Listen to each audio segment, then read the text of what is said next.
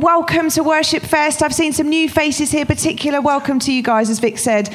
What we do now is just try and create a space that the tagline really is short talk, longer worship. And my job is to really try and think about what might God be saying as a springboard for us this morning. So when we worship together, this is something we get to do. It's not something we've got to do, it's something we get to do. And as I've been thinking about this morning and some things that um, Chris and I and the rest of uh, the cluster leaders and other leaders have been thinking about, of how do we springboard our spiritual life into a place of intimacy with God that then brings about the kind of change we long to see in Ashford. We've been drawn to, we had some time with Mike Andrea from Glow Church, and he talked to us about um, a part in the Bible where Moses, who was a great friend of God, spent time face to face with him. And that has really been encouraging and inspiring us, and I'd like to share it with you this morning. So in Exodus, uh, Exodus chapter 34, God says to Moses this Then the Lord said, I'm making a covenant. Basically, that's a promise, like an all of me for all of you forever. That's what a covenant is. Yep. The Lord said, I'm making a covenant with you before all your people that I will do wonders never before done in any nation in all the world. The people you live among will see how awesome is the work that I, the Lord, will do for you. And that is our prayer here at Ashford Vineyard. We pray that we will see God show up in such awesome, amazing ways that it will change Ashford and have a ricochet effect out to the rest of this nation. You might think that is a little bit audacious. You might think it's a bit cocky. You might think, well, that's, you know, surely that's impossible. We absolutely believe it's possible. And we're starting to see evidence of it happening all the time. But the interesting thing when you look at that is what comes before it. God is saying to Moses, I will do these incredible things through you, and people will know how awesome I am because of what I'm doing. But something amazing happens first, and that is found in Exodus 33, where we hear this. It says, Now Moses used to take a tent and pitch it outside the camp some distance away, calling it the tent of meeting. Anyone inquiring of the Lord would go to the tent of meeting outside the camp. And whenever Moses went out to the tent, all the people rose and stood at the entrance to their tents, watching Moses until he entered. As Moses went into the tent, the pillar of cloud would come down and stay at the entrance while the Lord spoke with him. Whenever the people saw the pillar of cloud standing at the entrance, they stood and worshipped. The Lord would speak to Moses face to face as one who speaks to a friend. Then Moses would return to the camp.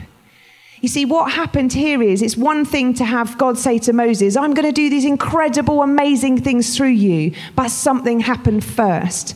And that was that Moses made himself available and present and vulnerable in the presence of God. And he met with him and saw him face to face as a friend. Now, my other job when I'm not doing this is as a speech therapist. And when I was studying at university, I learned of a study that looked at the impact of caregivers' facial expressions on the, the emotional state of their babies and their children.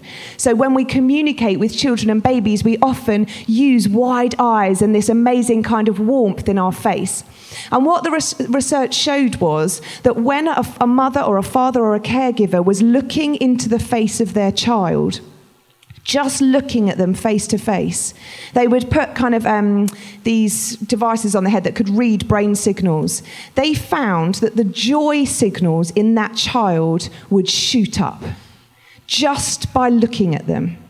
When a parent or a caregiver looked at a child's face, a baby's face, the readings for joy in that child shot up just by looking. But do you know what? There's something about a child, a baby, that without question receives that affection from a parent or a caregiver, that allows themselves to be looked at eye to eye, face to face. And for me, I feel like God is inviting us this morning and inviting us from this day forward to be willing to be seen and known by Him. There is something very vulnerable about letting someone look you in the eyes particularly in our British culture, we don't like to get eye contact with people for too long. It feels uncomfortable. But actually, this morning and from here on in, God as a father wants to look you deep in the eyes And just as you engage in that with Him, your joy, you are wired for connection with Him as a father. That's what you're designed for, it's what you're created for. And He wants to do that with you this morning. He wants to look you in the face face to face. He wants you to create a space, a tent of meeting, a space of intimacy and connection, and allow yourself to be seen by Him as you are.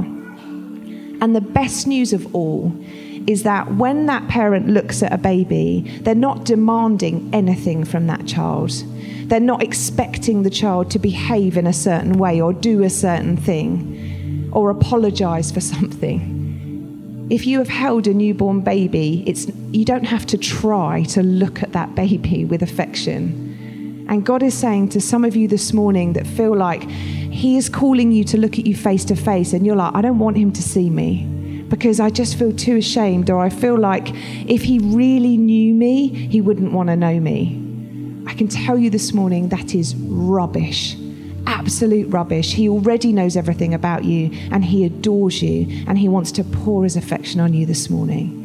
So, as we create this space and time to worship, I would encourage you to take the courage to allow God to see you face to face this morning, because that is the precursor to God saying, I am making a promise with you.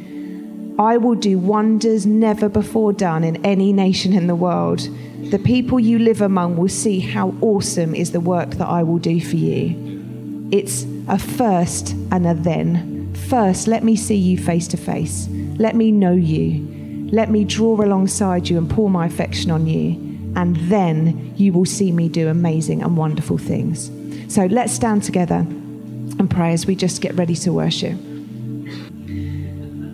Father, I thank you that we are fully known by you and we are fully loved by you. That you delight in us, that we are wired for connection with you, that we are designed to be filled with joy as we come into your presence. And I thank you that it demands nothing of us but for the courage to offer ourselves back to you to receive it for those of us stood here this morning who feel like the thought of seeing you face to face and being, have you look into our eyes, makes us feel concerned or ashamed or worried, or it might feel painful. We declare that this morning would be a time of great courage where we say, I'm going to lay aside those feelings and I'm going to allow you to look at me and I'm going to look back. Tell me what you would say to me today, Dad. Tell me what you have for me. Tell me what you think about me.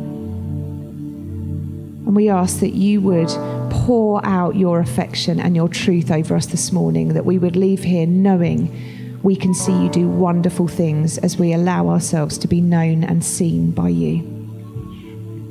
Thank you, Father. Amen.